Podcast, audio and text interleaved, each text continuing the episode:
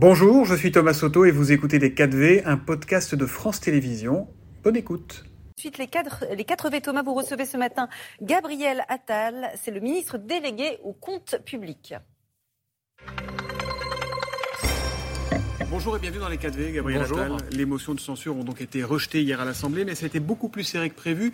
Le Rassemblement National et Marine Le Pen ayant finalement voté une des motions de la NUPES. Est-ce que la France se réveille ce matin avec un gouvernement fragilisé ? D'abord, ce qui s'est passé hier, vous avez raison de le signaler, c'est un moment de bascule, puisqu'on a vu effectivement le Rassemblement National venir voter la motion de la NUPES et surtout les dirigeants de la NUPES, je pense à Jean-Luc Mélenchon et à d'autres, dire « il nous manquait seulement 50 voix pour prendre le pouvoir ». Nous, c'est-à-dire la gauche et l'extrême droite. Et moi, j'ai une pensée... Vous voyez là une alliance politique ? C'est revendiqué, ou une alliance de circonstances. C'est revendiqué hier dans les expressions des dirigeants de la NUPES. Et donc ce qu'on voit, c'est que les députés socialistes, les députés écologistes se retrouvent à faire du blanchiment de vote extrême. On le savait avec l'extrême gauche et la France Insoumise, on l'a découvert hier soir avec l'extrême droite et le Rassemblement National. Moi, j'ai une pensée pour les électeurs qui ont fait confiance à des députés socialistes ou écologistes. Je pense qu'ils pensaient que la gauche allait continuer à creuser des digues avec le Rassemblement National et l'extrême droite. Ils ont découvert hier qu'elle construisait des ponts. En même temps, ils ont proposé leur motion et c'est l'extrême droite qui a voté. Ils n'ont pas appelé à voter pour oui, pour mais cette derrière, motion. Quand vous avez des propos qui et des déclarations... ils n'ont pas voté la motion du Rassemblement National. Mais vous avez des déclarations hier qui disent « Regardez, il nous manquait 50 voix pour prendre le pouvoir. ». Et donc, qui est-ce qu'il y avait derrière les 239 voix ? Est-ce que le gouvernement est fragilisé ce matin ? Est-ce qu'il y a un bloc d'opposition qui est plus ferme ? Je ne crois pas du tout. Ça a été un moment de vérité, comme on le disait et comme on l'attendait. Et la réalité, c'est que si nous avons une majorité relative, il n'y a pas eu de majorité alternative pour s'exprimer et pour renverser le gouvernement. L'important, c'est que le budget soit adopté, parce que le pays a besoin d'un budget. Oui. Dans ce budget, il y a les mesures qui vont permettre de continuer à protéger les Français face à la hausse des prix de l'énergie. Vous savez que si on n'avait pas de budget l'an prochain, la facture moyenne d'électricité de tous ceux qui nous regardent augmenterait de 120%. On va bloquer cette augmentation à 15%, c'est grâce au budget. Il y a des mesures extrêmement fortes sur le pouvoir d'achat aussi pour baisser l'impôt sur le revenu de 6,4 milliards d'euros. On va y venir, mais je vais quand même vous donner quelques mots qui ont été prononcés par un député qui n'a pas voté la motion de censure, qui a dit si on veut éviter ce jeu de roulette russe à l'Assemblée, il va falloir changer de méthode. Qu'est-ce qu'il faut revoir ? Qu'est-ce que le gouvernement doit revoir ? D'abord, la construction de ce budget est passée par une nouvelle méthode. Avant même que le budget soit présenté en Conseil des ministres, on a réuni tous les parlementaires des différents groupes majorité et de l'opposition pour travailler avec eux, pour leur communiquer toutes les informations. La difficulté, c'est que dès la fin de l'été, avant même que le contenu du budget soit connu, l'ensemble des oppositions nous ont dit, quoi qu'il y ait dans le budget, de toute façon, on votera contre et on vous forcera à utiliser le 49.3. Aujourd'hui, ils disent qu'ils nous ont écoutés, mais ils ne nous ont pas entendus. Quand on a repris sur les amendements, ils ont pris des amendements qui sont périphériques. On a pris des amendements qui sont majeurs. On a pris des amendements pour les familles qui travaillent, pour prendre en charge davantage leurs frais de garde d'enfants avec le crédit d'impôt service à la personne. On a pris des mesures pour les veuves d'anciens combattants, pour leur accorder une demi-part fiscale supplémentaire. On a pris des mesures pour toutes les classes moyennes qui travaillent sur les tickets restaurants, pour revaloriser la valeur des tickets restaurants, passer de 11 à 13 euros. Mais sur des mesures très concrètes sur la gouvernance, Gabriel Attal, prenons un cas concret. Aujourd'hui, il y a le projet de loi de programmation des finances publiques 2023-2027 qui arrive à l'Assemblée. Ça peut paraître un peu technique comme ça, mais la vérité, c'est que sur ce sujet, il n'y a pas de 49.3 possible. C'est pas possible. Est-ce que le texte... il risque d'être rejeté, puisque LR, a priori, les députés LR qui n'ont pas voté la motion de censure, là, pourraient voter contre. Il va se passer quoi ? D'abord, on a bien vu ces dernières semaines que les députés LR sont plus préoccupés de chercher un chef pour leur parti qu'un budget pour leur pays. Ouais. Voilà. Et donc, probablement qu'ils rejetteront la loi de programmation des finances publiques. La discussion du texte va se poursuivre ensuite au Sénat. Et évidemment, moi, mon souhait, c'est qu'on aboutisse à une loi de programmation des finances publiques adoptée par le Parlement, parce qu'encore une fois, on a besoin, évidemment, de visibilité, de stabilité dans notre pays. Vous citiez il y a un instant la situation au Royaume-Uni. Oui. On voit bien qu'il y a ce besoin de stabilité, de cohérence. Dans un moment de crise internationale, vous avez la guerre au cœur de l'Europe. Est-ce que vous allez pouvoir continuer à gouverner comme ça pendant 5 ans sans majorité absolue ? On a bien vu que sur un certain nombre de textes, on a pu trouver une majorité. Sur la loi sur l'assurance chômage qui vise à faire en sorte qu'on incite davantage à la reprise d'emploi ceux qui sont au chômage. On a trouvé une majorité avec les LR sur la loi de programmation du ministère de l'Intérieur qui nous permet de recruter 8 500 policiers et gendarmes supplémentaires, de doubler le temps de présence des forces de sécurité sur la voie publique. Au Sénat, on a trouvé une très large majorité avec des voix de gauche et des voix de droite. On a un texte qui arrive sur les énergies renouvelables pour renforcer la production d'électricité en France. Je suis sûr qu'on trouvera une majorité. Donc vous ne voyez pas de risque de dissolution, de blocage ?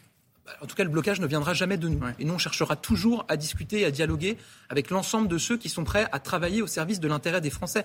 Moi, j'entends les postures politiciennes, politiques qu'il peut y avoir de certains groupes politiques.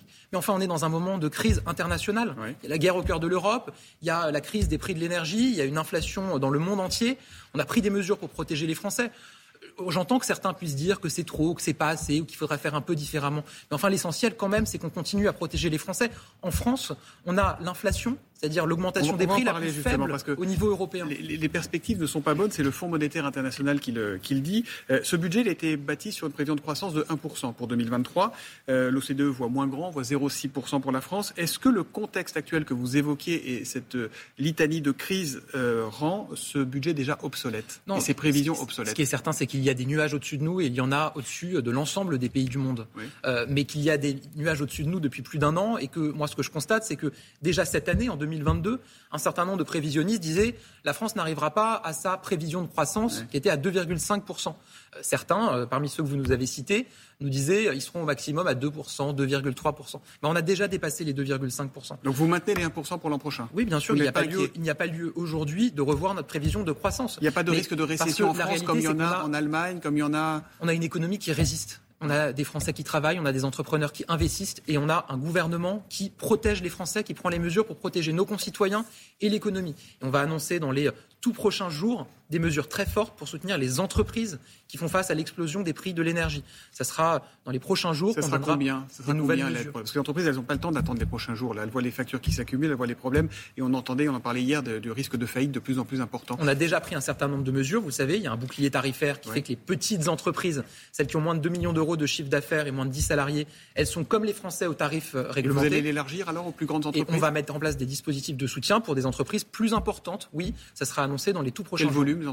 Quelle taille d'entreprise seront concernées ? L'objectif, c'est d'accompagner toutes les entreprises. Évidemment, avec des niveaux d'accompagnement qui seront différents. Mais l'objectif, c'est de permettre à notre économie de tenir. Je ne vais pas faire les annonces avant les annonces. Si, mais... Non, mais c'est pas pour les annonces, mais c'est juste parce que les chefs d'entreprise, aujourd'hui, ils ne savent pas s'en sortir et ils n'ont pas le temps d'attendre. Mais dans les tout prochains jours, ils auront une réponse. Vous savez qu'on a déjà mis en place un fonds à 3 milliards d'euros qui permet de prendre en charge une partie importante de leurs coûts en matière d'énergie.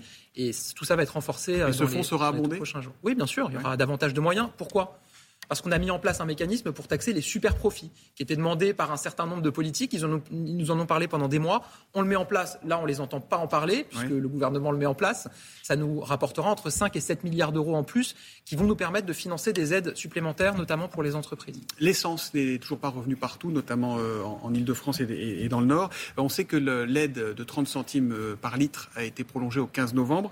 Il n'y a a priori pas de raison que les prix se mettent à baisser d'un coup derrière. Est-ce que cette aide de 30 centimes pourrait être prolongée au-delà de novembre et peut-être même en 2023 ? D'abord, je crois qu'elle ne disparaît pas après les 30 centimes, elle va descendre à 10 centimes. Ensuite, on va regarder quelle est l'évolution du prix du baril de pétrole et de l'essence. Ce qu'on a dit, c'est que s'il y avait une nouvelle explosion des prix de l'essence, évidemment qu'on continuera à accompagner les Français. Donc vous ne l'excluez pas ? On le fera de manière plus ciblée, parce que moi, je suis là pour dire la vérité aux Français. Oui. On ne peut pas se payer une ristourne à vie. Une ristourne qui, par ailleurs, je le dis quand même, finance aussi le plein d'un certain nombre de pays voisins qui viennent faire leur plein en France. Des Belges, des Luxembourgeois, c'est quand même résiduel, des Suisses.